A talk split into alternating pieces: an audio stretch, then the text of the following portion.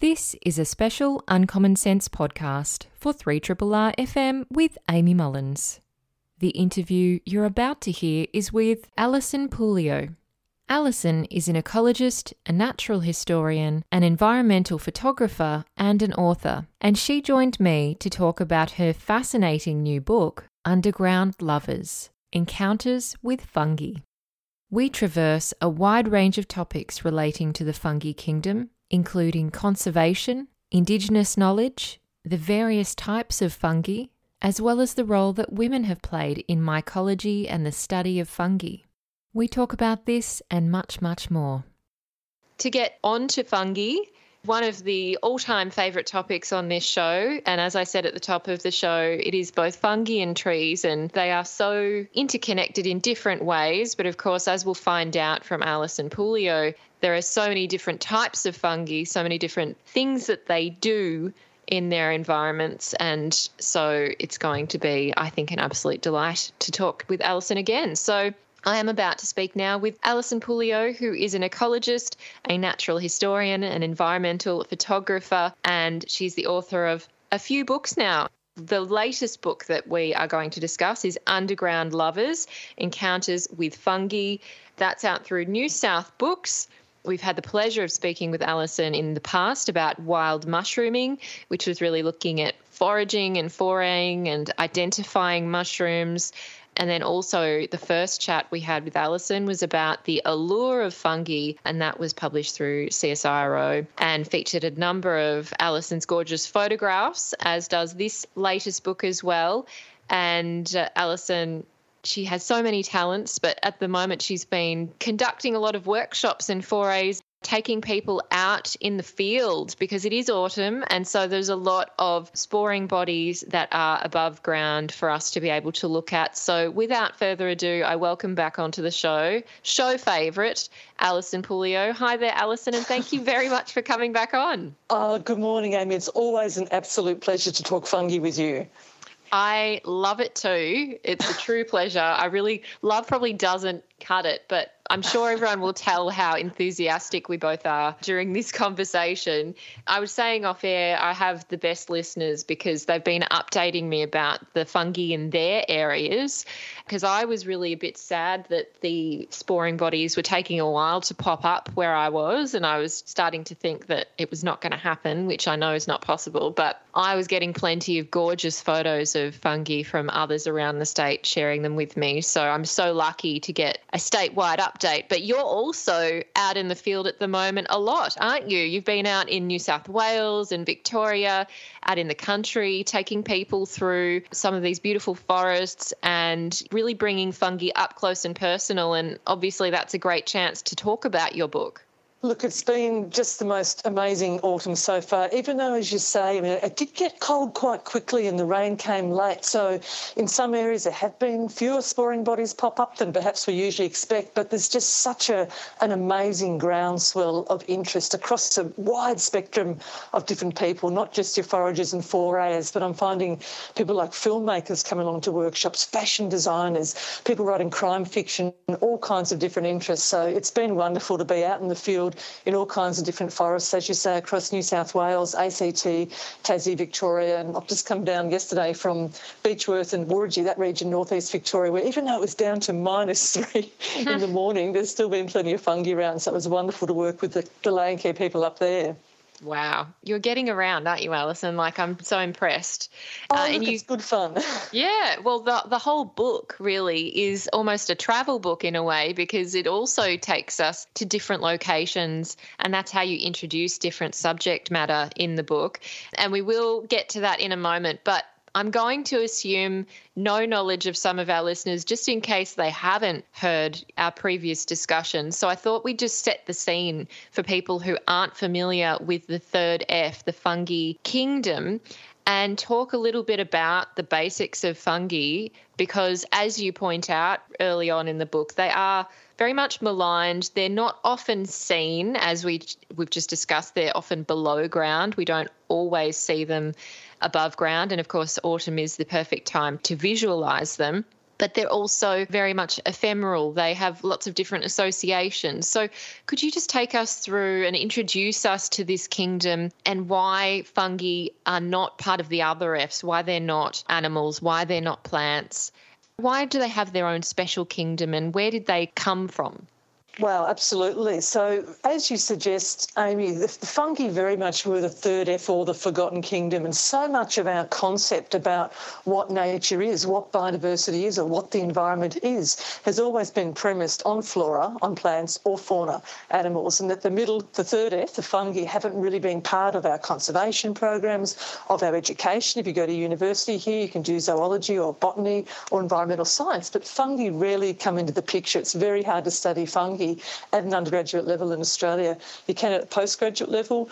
And also I think just the fact that they, as you say, they, they are so ephemeral. We see those sporing bodies such as mushrooms or puffballs or corals and other forms pop up for just a few weeks of the year. Most of the year we're not aware of them because that mycelium, the actual fungus organism that forms this amazing tapestry of long cells called hyphae under the soil, that's the living, growing, feeding part of the organism, it's out of our sight for most of the time and it's only when you scratch around in the leaf litter or turn the compost or roll over some bark that you're likely to see that network of these long fibres called the fungus mycelium. So I think that invisibility, that ephemerality, but also the fact that we've been so suspicious of fungi for so long that the default response when people send me an email, they're worried about fungi in their gardens, and I think, wow, why is it they're not excited about the fungi in their? Why are they worried? And I think that if you look at how mycology, the scientific study of fungi, started in Australia, it started with the appointment of a Scottish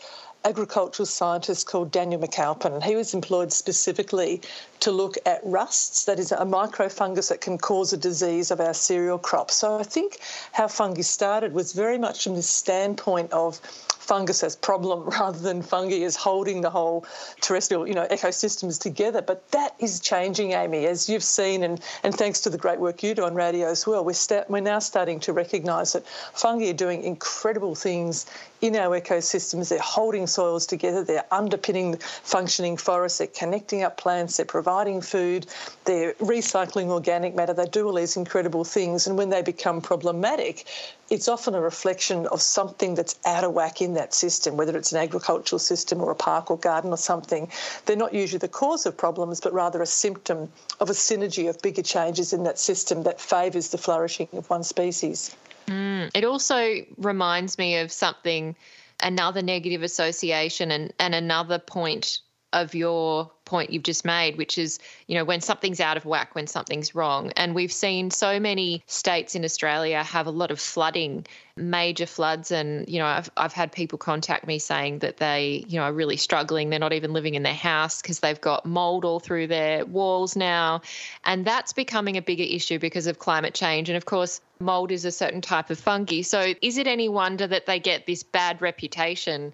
Because there are these things that I guess they can be seen when they're not a beautiful sporing body above the ground, when there's something else that can disrupt human life, then suddenly it becomes a negative and it's hard to disentangle those reputations. Absolutely. And they go back for centuries throughout history. And a lot of them did come from misunderstanding of what fungi were and what they do. But you're right, most of the fungi that actually cause problems to human health, if you think of things like athlete's foot or tinea or even dandruff comes from a fungus, these things are often microfungi or the mould in the flooded house or the, the rust or the smut or the blast on the cereal crop. Most of these are what we call microfungi. We can't, they don't don't actually produce a visible sporing body like a mushroom. They often release their spores directly from the mycelium.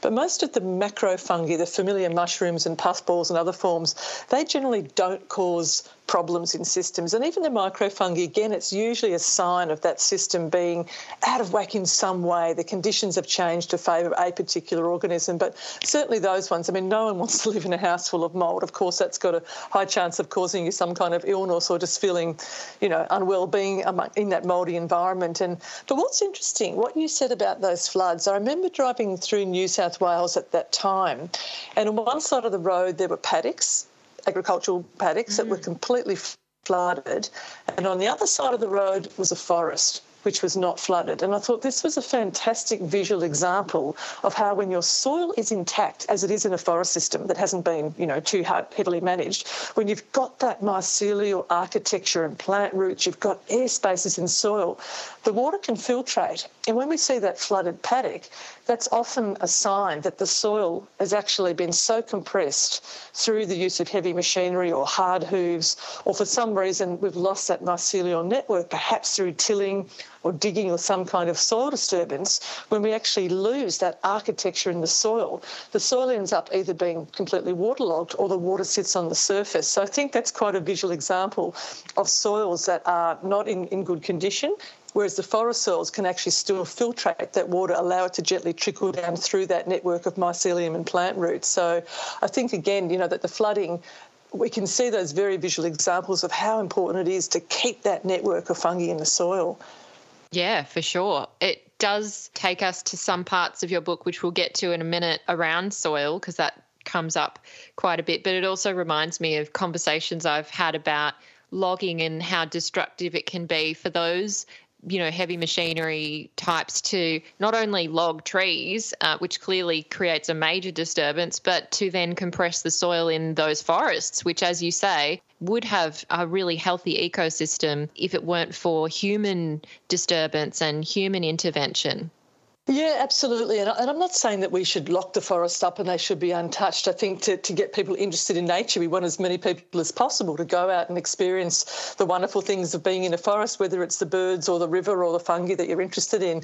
But it's always about degree and extent. And when we have clear felling or extensive roading through forests or a lot of soil disturbance, there's a risk, as you say, that we compact soils, that we spread pathogens that we don't want deeper into the forest where perhaps those parts of the forest haven't been exposed to them before. So it's always about the extent of, of that disturbance. So often natural disturbances aren't so intense that we, I mean, I'm sure we've had some huge storms and huge floods, but natural disturbances, usually the forest has enough resilience to recover. But when we clear fill, when we put extensive roading through, that's that takes a long time to get those fungi back because every tree we lose, we lose the fungal partners that are associated with them. As you, you know and you've spoken about, those mycorrhizal or plant fungus networks are pervasive throughout forests. Every single eucalypt forms connections with multiple species of fungi. So when we lose the tree, we lose the fungus as well. And when we lose the fungus, we lose all that recycling of organic matter and all that architecture. So it goes hand in hand. We lose the trees, we lose the fungi,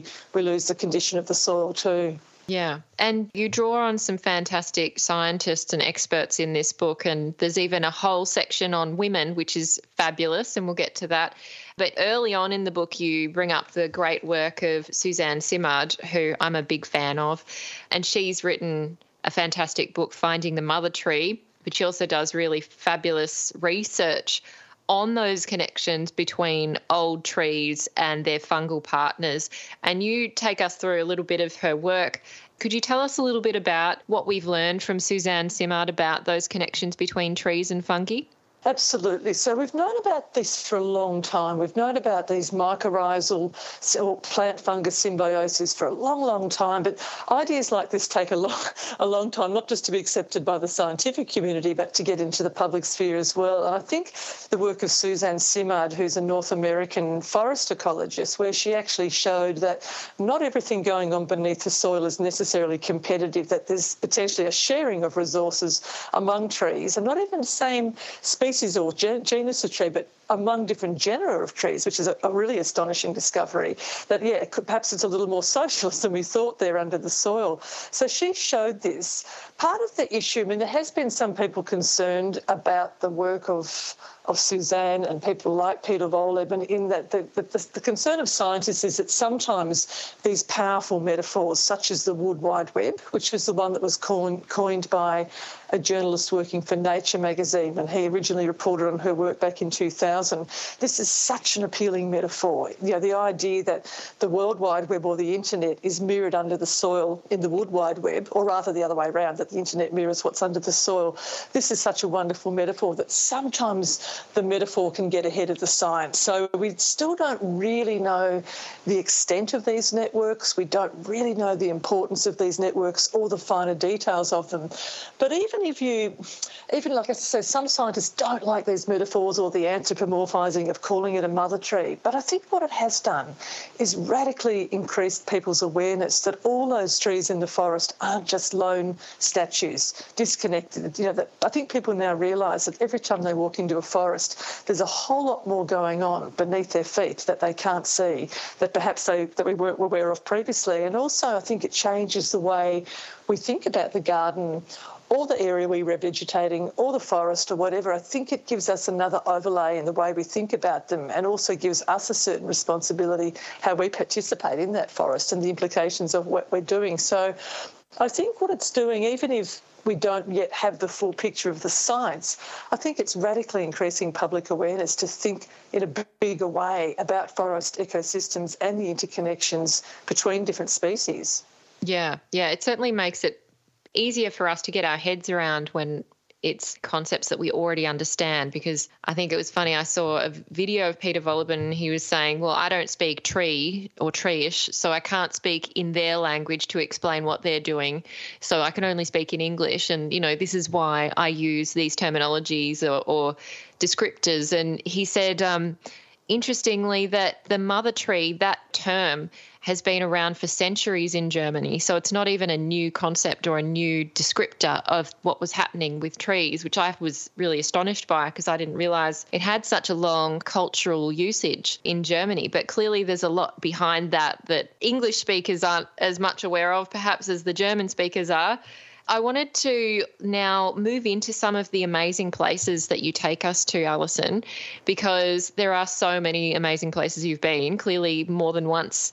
And as we've discussed in previous chats, you say that you get to experience both autumns, so the autumn in the southern hemisphere and the autumn in the northern hemisphere. Some might wonder if you're low in vitamin D when you're going for you know the, that part of the seasons but I think it's the best time to go traveling. So that would be my dream is to be when it's cold and beautiful. I think it's great. So let's start with one of those cold, potentially inhospitable, but I think beautiful places, and that's Iceland. And you talk about Iceland a few times in the book. The first time you talk about it is in relation to lichens. And I think they're just such a fascinating thing. We've spoken about these before, but I really want to go over the lichen discussion again and to get our heads around what the lichens are, because as you've said in the past, you know, they're not just one organism, are they?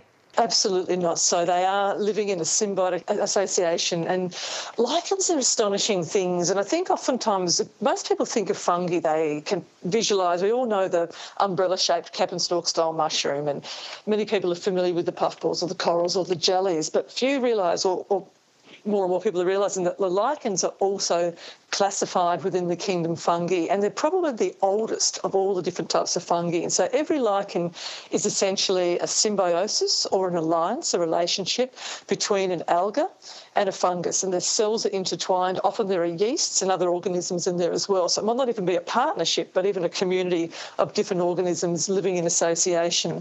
And the great benefit of this is when you double your talents, you combine your talents, you can occupy much more extreme environments. And this is why lichens are often referred to as extremophiles or lovers of the extremes. And if you think of some of those really inhospitable places in Australia, such as the hot, dry, sandy desert country, you'll actually find lichens there forming what's called a cryptogamic or biological crust on the soil or sand surface and actually keeping that sand from blowing away, trapping a bit of moisture, trapping some nutrients, or you'll find them in places like in the intertidal zone. And often use the example of, say, somewhere like Wilson's Promontory or Wineglass Bay in Tasmania, those wonderful big orange granitic boulders. That orange colour is actually a lichen living in, again, that very mm. inhospitable environment where you've got the guano of seabirds and you've got sand laden abrasive winds, you've got the splash very of salt windy, water. Yeah. yeah. windy and salty, and few organisms can tolerate those kinds of extremes. So the lichens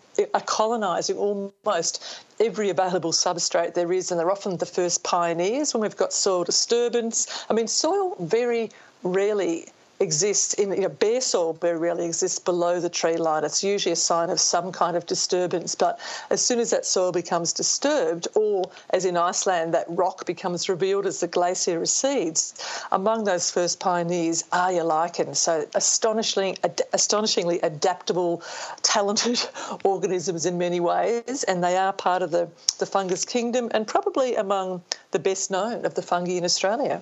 Yeah, well, you do see lichen in all kinds of places in Australia. I mean, I I said a while ago that lichen was growing on my sister's car roof. So she's since had it washed, so it's not there anymore. That's a shame. I know, but it did get it was there for a long time, so it had its fair share of her roof.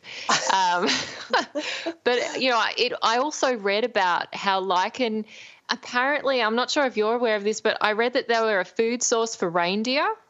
Indeed, and, and, possibly not just reindeer. I mean, we don't really know in Australia whether there's certain mammals or other animals eating lichens because they've got such a, a vast cache of different types of chemicals, over 200 chemicals. They actually are quite, I guess, oh, unpalatable for. I mean, we, we don't mm. often. There are some records of people eating lichen, but I think that you'd be pretty desperate to need to do that. It would be in a time of absolute, you know, hardship that you'd be eating lichens. But reindeers certainly. I mean, there's not much else to eat in those, mm. you know, mm. very very remote cold places. That's probably all there really is. But certainly, lichens have been used throughout the centuries for dyeing. That's D-Y-E-I-N-G, dyeing textiles, for use, use in for their chemicals, for all kinds of other things as well. So they contain things like sunscreens and and and, and other chemicals like almost insecticides. So fascinating organisms and very, yeah. very diverse as well. We've got over, I think, about 2,000 species at least that we've identified in Australia. And,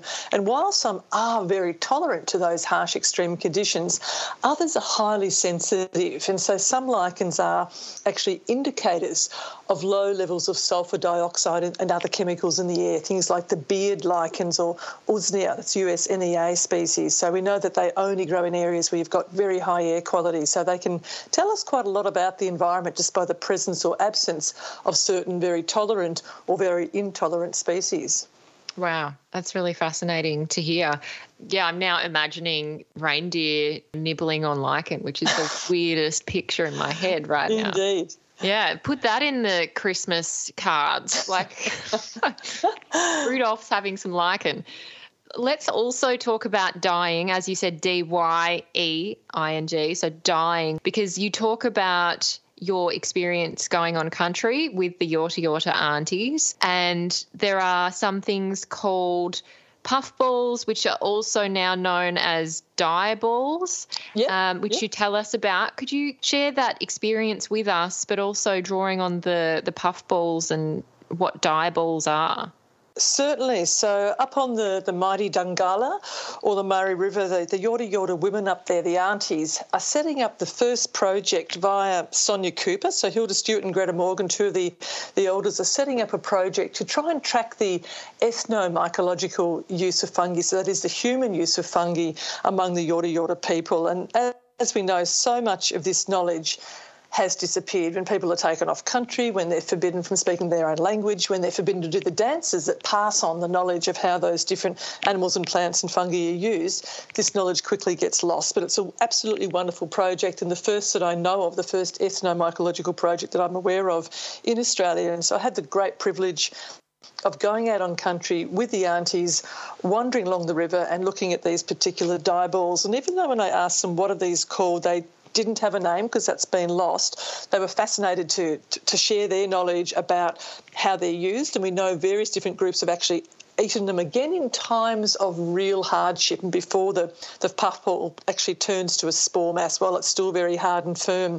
But if you do a cross section through one of these dye balls, you'll see this absolutely stunningly beautiful tessellated pattern of the different spores in their different developmental stages. And if you run your finger over it, you'll get this astonishing green, yellow, tan coloured stain on your finger that will stay there for quite a mm-hmm. while. And we know that these have been used not just by Aboriginal groups, but also Maori people in New Zealand and various others throughout the world to stain various, to dye various textiles. And we've got a fabulous mycologist and textile artist and painter called Katie Syme or Katrina Syme in West Australia. And she's used these dye balls for years to dye things like cotton or silk or wool, and using different mordants with the dyes, you can get this range of different colours that, that will be expressed by the puffball. So we know lichens as well as puffballs and other fungi have these amazing pigments. And just because a fungus is very brightly coloured, it doesn't mean that that will necessarily have those pigments. And also, a red fungus doesn't necessarily produce a red dye, which is astonishing. I wasn't aware of that, not being a textile artist myself. So it was amazing to work with the, the Yorta Yorta women, also with Katie, and also there's a big dying uh, contingent of mycologists in Sweden who've been for years working with different textiles, different fungi, and looking at how these different fungi produce different colours. So fungi aren't just used yet for food and medicines, but for all these other other reasons as well, such as I mean, know for example the what were they called? Those tweed Harris suits that came from the Hebridean Islands of Scotland. They were actually originally all dyed using lichens from Scotland. That's amazing. Yeah, indeed. I'm a big fan of the Outer Hebrides, so that's really cool little fact of knowledge. I'm not surprised actually because they are one of the wildest places you could ever go to as well. So no doubt the lichen have a party over there. Undoubtedly, and in those very cold environments, you don't really have that many trees. You've got a shrub layer, and then you've got this amazing lichenscape, which was also the case in Iceland because they've lost so many of their forests there. I mean, people forget that Iceland once was possibly up to 50% forested. We think of it today as just being this very elemental landscape of rock, but back, you know, before the Vikings, we think up to 50% of it actually did have have forest on it, and now we're down to about 1% of it is actually forested, although they are trying to, they've got very active forestry revegetation programs happening, but now it's pretty much a lichenscape, which is astonishing to, to witness. The lichens pretty much are the, the dominant type of, I was going to say plant, but of course fungus that you'll see in the landscape. Wow, that's so cool. Alison, there's so much more in this book, and one theme that comes up quite a lot is conservation of fungi. And it's something that we originally touched on a little bit, but this book really does take it a lot further and give us a better idea of the conservation landscape and I guess, the regulation framework of how you would approach conservation, but also how we conserve them in a practical sense and, you know, what the barriers are to that.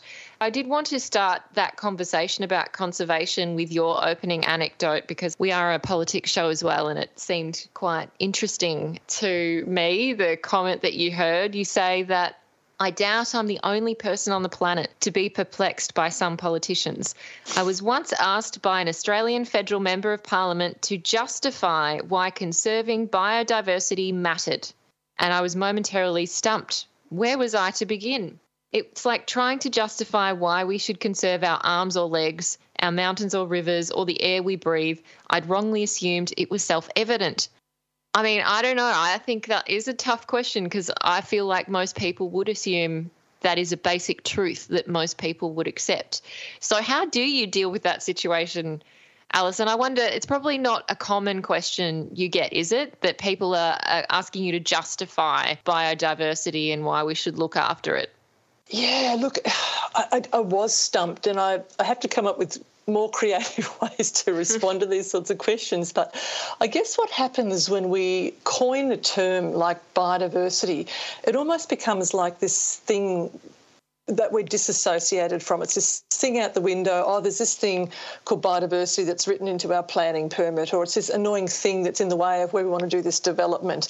Once we just called it nature, mm. and, and, nature seemed to be everything, and we were part of that. Now it's almost like this package thing, and it's a slightly more clinical term or something, I guess. And I think oftentimes, yeah a biodiversity plan has seemed like it seems to be like an accessory rather than something with which we are inherently connected. So, I guess for me, it's always about trying to draw out those connections and and fungi. I guess almost all of our our biodiversity, our policies, our frameworks, our monitoring programs, our national park management plans, they've always pretty much included flora and fauna, and fungi haven't actually been part of them. So, my main interest in fungi is actually in their ecology and their conservation. And a big part of what I'm trying to do is bring that layer of the fungi into people's thinking when they are writing prescriptions, when they are looking at, you know, perhaps monitoring an area or writing a new national park management plan to bring fungi in. And what's interesting, Amy, a few years ago, I looked at the management plans of 40 different national parks across Australia, and only a third of them actually mentioned the word fungi. Even though these were biodiversity plans for the park, mm. a third of them mentioned fungi, only mentioned the word fungi, and usually it was only at that very blunt level of the kingdom fungi, whereas they talked about plants and animals down to species level. And of that third, almost all of them were in a negative context. So it was fungi were this enemy to this other thing called biodiversity, i.e., plants and animals. And so the, the actual importance or significance of fungi as you know, inter- interconnected part of that national park wasn't really recognised. Fortunately, that is changing. But if you look at how, for example, our, our burning regimes, our land management regimes, they're almost always almost always based on, say, the, the presence of a particular vegetation community or perhaps an endangered orchid or perhaps a charismatic mammal. Fungi very, very, very rarely come into that equation. So I guess I'm just trying to drop the fungi into thinking around when we think about how we set up a conservation program or we set a a reserve or we manage a landscape, that if we think about that foundation from the start, the actual fungi within the soil, everything we do is going to be better. I mean, to think, to look at just the trees or just to look at the mammals or the parrots, it's really quite, you, you can't look at them in isolation. If we try and protect that particular orchid, we know that every orchid needs a fungus to even germinate. Or if we're trying to protect that endangered bandicoot, at this time of year, that bandicoot could be feeding almost solely on fungi. So to look at these things in isolation is quite outdated thinking. And fortunately, there are many people now within landcare, within conservation. I haven't found them yet in, in, in mm-hmm. Parliament, but thinking about fungi in this much broader way and actually bringing them into the thinking around how we could conserve and how we protect environments. Mm. And I know there are groups that have come up to try and conserve fungi. And you open the book talking about the International Society for Fungal Conservation, the Congress there, which was in North Yorkshire that you attended. There's also a group which was launched by evolutionary biologist Toby Kiers called the Society for the Protection of Underground Networks, which sounds like almost James Bondish. um, that sounds really awesome. So there are these groups that seem to be focusing on fungi, and for for example, that group, the acronym being SPUN, uh, looking at mapping fungal networks and quantifying biodiversity hotspots.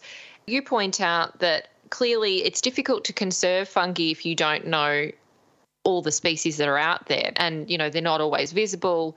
Some might be not around for years and then suddenly they appear like that coral fungus that you talk about in the book. But there's also an issue with conservation and this need to have very charismatic or aesthetically pleasing fungi because often people want to protect those ones more than the quote unquote ugly fungi. So you know could you tell us a little bit about locally here some of the endangered fungi, some of the the fungi that need to be protected.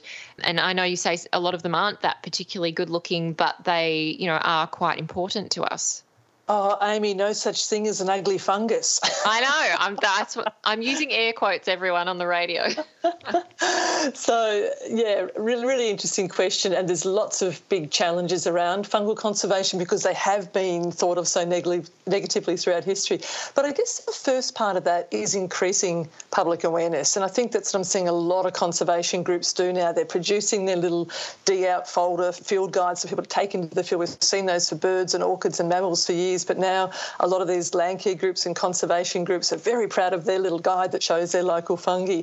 In terms of knowing about endangered fungi, when something hasn't been monitored, it's really hard to know is it really rare or endangered, or is it simply under surveyed?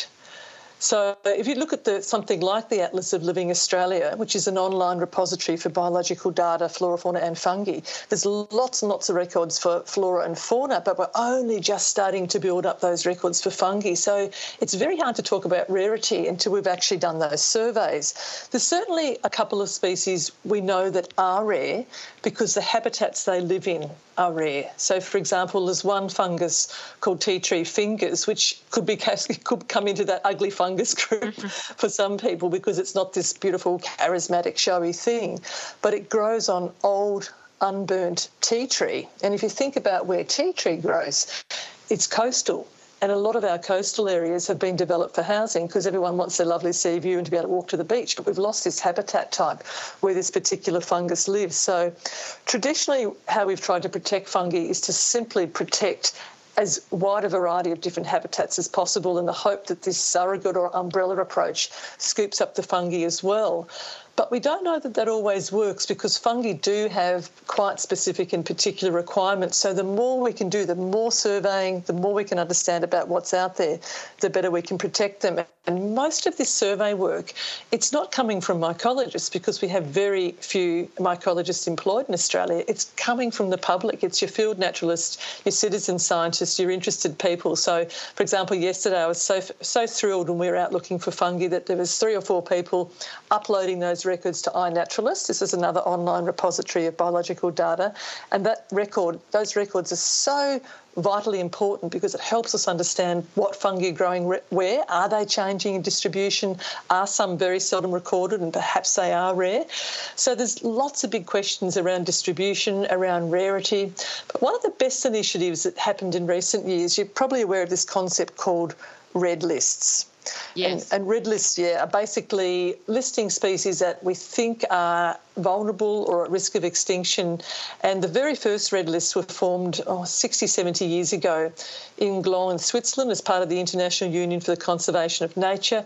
But fungi weren't included on those lists. So just a few years ago, two very innovative mycologists, Greg Mueller and Anders Dahlberg, and also three actually, and Mikael Krikarev from Sweden as well. They set up the Global Fungal Red List program, which means people can nominate species that they think perhaps are vulnerable at risk of extinction. They're then assessed by a committee who determines if they really are rare or not, and they end up on these red lists. And even though that red list doesn't give them any formal legal protection, it does prioritise them for conservation programs and possibly funding. So these have been absolutely tremendous initiatives in the last few years, and many Australians have been involved in that Global Fungal Red List project, which is very inspiring. Yeah, yeah, absolutely. I was really interested that there were about 28 actually on that list of endangered species. So at least there are some that we know about across the world. So it's important to conserve fungi for the reasons that you mentioned, but also one other reason which stuck out to me in your book was about fungi's role in sequestering carbon. And we often hear about old growth trees being really important in sequestering carbon, obviously, for climate change. But what role does fungi play in this in terms of climate change? Absolutely. And this is the work that you mentioned before, the SPUN network that Toby Kiers and Merlin Sheldrake set up. And what they're trying to do is track these fungal biodiversity hotspots because we're essentially the, the more fungi you've got, the more mycelium in the soil, the more biomass of mycelium, the more potential to trap fung- uh, to trap carbon in the soil. So I think that whole idea of keeping forests in place and their fungi within the soil, we're actually maximising the chance of pulling that carbon down into the soil. So there's lots of people working working on, particularly within the agricultural sector, looking at ways to try and keep fungi and uh, keep carbon in the soil, and it's always focused on plants. So I haven't looked in real detail yet at how Toby is measuring this, but she's certainly the one who's leading the way at looking and measuring how much carbon is actually trapped by fungi in soil. And oftentimes, if we were to pull out a, a teaspoon or a spadeful of soil, there'd be all kinds of organisms in there if it's a healthy soil. And we're often aware of the invertebrates and the plants, but we think one of the largest parts of the biomass, the actual cells of organisms in that soil, is made up of that amazing entanglement of fungus mycelium. So there is research underway, certainly, to look at the value of that in sequestering carbon in soils. Yeah, it's so cool, this science that's happening around fungi Indeed. at the moment, isn't it? We're kind of running out of time, but there's an area that I really want to cover off on, and that is the chapter nine, Women as Keepers of Fungal Lore, earlier on in the book, you talk about how Aboriginal women were often the ones who were looking for truffles in the desert and that being one of their roles. But clearly, there are many different ways that women have had a relationship to fungi across the years, across history, and across cultures. And I wondered if you could talk to us about you know why you decided to have that as a chapter because I know it is a really important thing to you.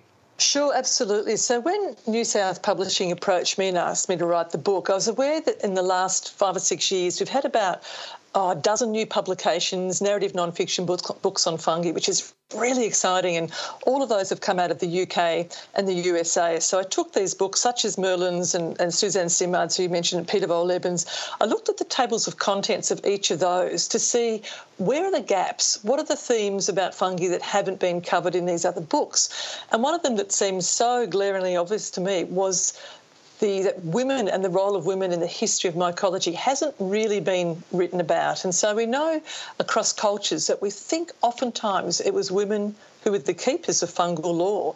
Knowledge was passed down from grandmothers to daughters to granddaughters. And even though it's, it's hard to be absolutely sure about that because women's histories often weren't recorded, we do know that many women were honorary workers, honorary meaning honoured but not paid, for male scientists who were looking at fungi. So the women were often doing the collecting of specimens, they were doing the written descriptions, they were doing the illustrations, they were submitting specimens, drying them, preparing them, submitting them to various fungaria, but they were seldom acknowledged for their work. And the, probably the most, the person that people know most, most about is Beatrix Potter. We know that she produced all these illustrations and amazing images, uh, paintings of fungi and the amazing work she did. But right here in Australia, we've got women who are honorary consultants to Herbaria who have been working, again, for decades, collecting species, describing new species. And I like to highlight their work, particularly someone called Pam Catcheside, who was a teacher all her life. And then when she retired, she spent another, or still doing it, another 20 odd years collecting fungi and really unusual unusual places like Kangaroo Island and in the more remote desert areas, collecting those specimens, preparing them, dry, drying them. She's discovered over 20 new species. She's submitted 5,000 specimens to Herbaria and Fungaria, and those specimens are such vital repositories of DNA for future researchers, and yet few people know her name. And so Pam is very retiring, very shy. She doesn't like to wave the flag about herself, but I think without that work of those voluntary women, we'd be so much further back in our understanding of mycology. So I just wanted to make a shout out to those women in the book who've contributed so much to our understanding of fungi.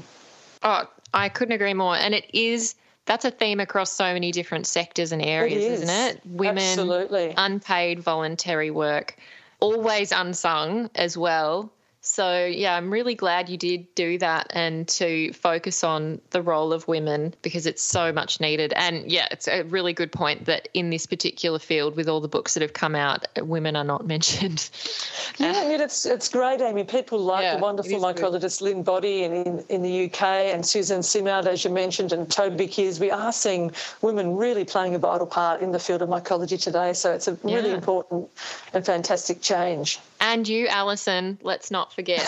I'm, I'll keep, I'll toot your horn.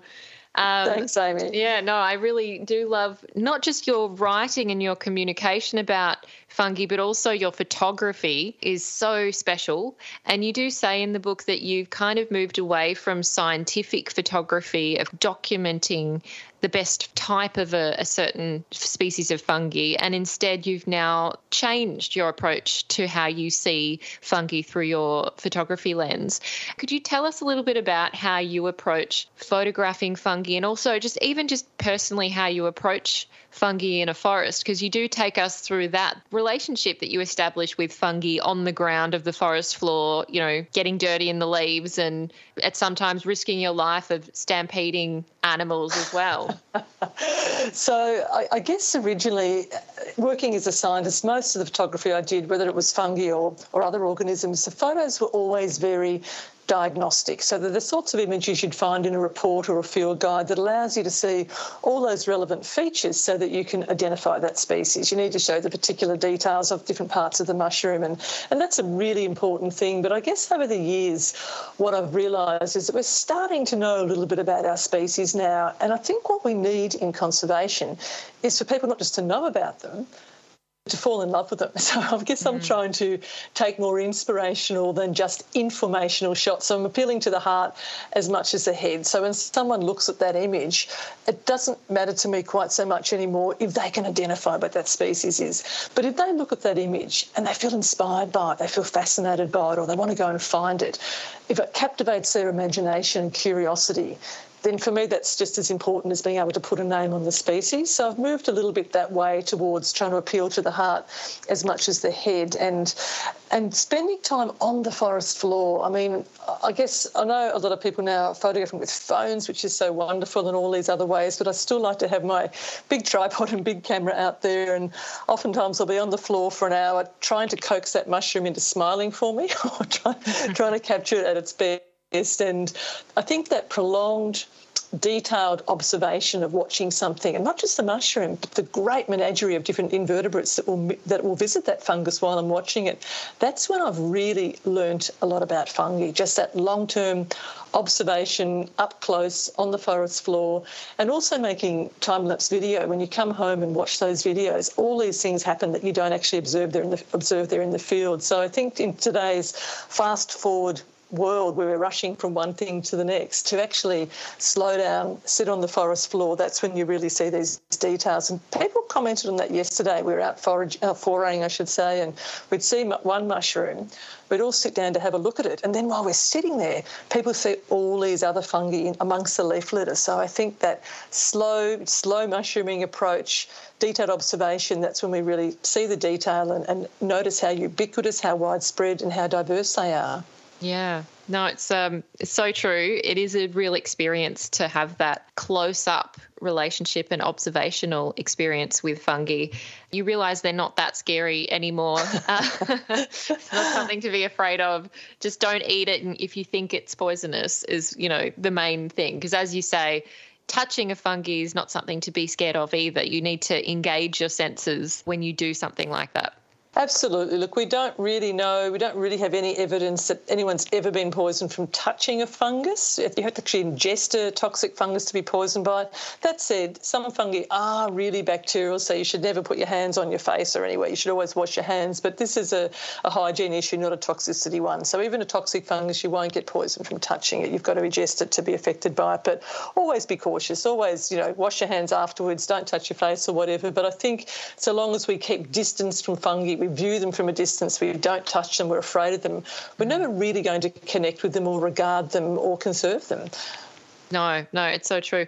Alison, we've just scratched the surface of this book. There is so much I didn't get to ask you about, and I'm glad because it means more people will have to go out and read the whole book because uh, there's so much in there about parasitic fungi and the ghost fungus and Maori uses of fungi and how mammals interact with fungi, uh, like so many different things. It's just an utterly fascinating read, and it's written in such a way that you really go on this traveling journey with you, but also it kind of sparks your imagination as to what is happening. Obviously, it's grounded in all this amazing science and personal experience as well. So, thank you so much, Alison, for sharing your expertise your passion and your advocacy for fungi and for writing this absolutely fantastic book, Underground Lovers Encounters with Fungi. Um, really, it's just been such a pleasure to chat with you. Oh, thank you so much, Amy. And it's just wonderful to see how many people you've drawn to fungi as well. And we're getting that, that fungal word out there. So thank you again so much for your time and your interest. Oh, my pleasure. I'll keep doing it. It's an ongoing project, isn't it, Alison? See you out there in the forest, Amy. Indeed. and make sure you check out Alison's website because you still have some workshops and forays going around in various parts of the country. So some may have already visited your area, but there are others still to come. Absolutely. Excellent. I'm Amy Mullins, and you've been listening to the Uncommon Sense podcast.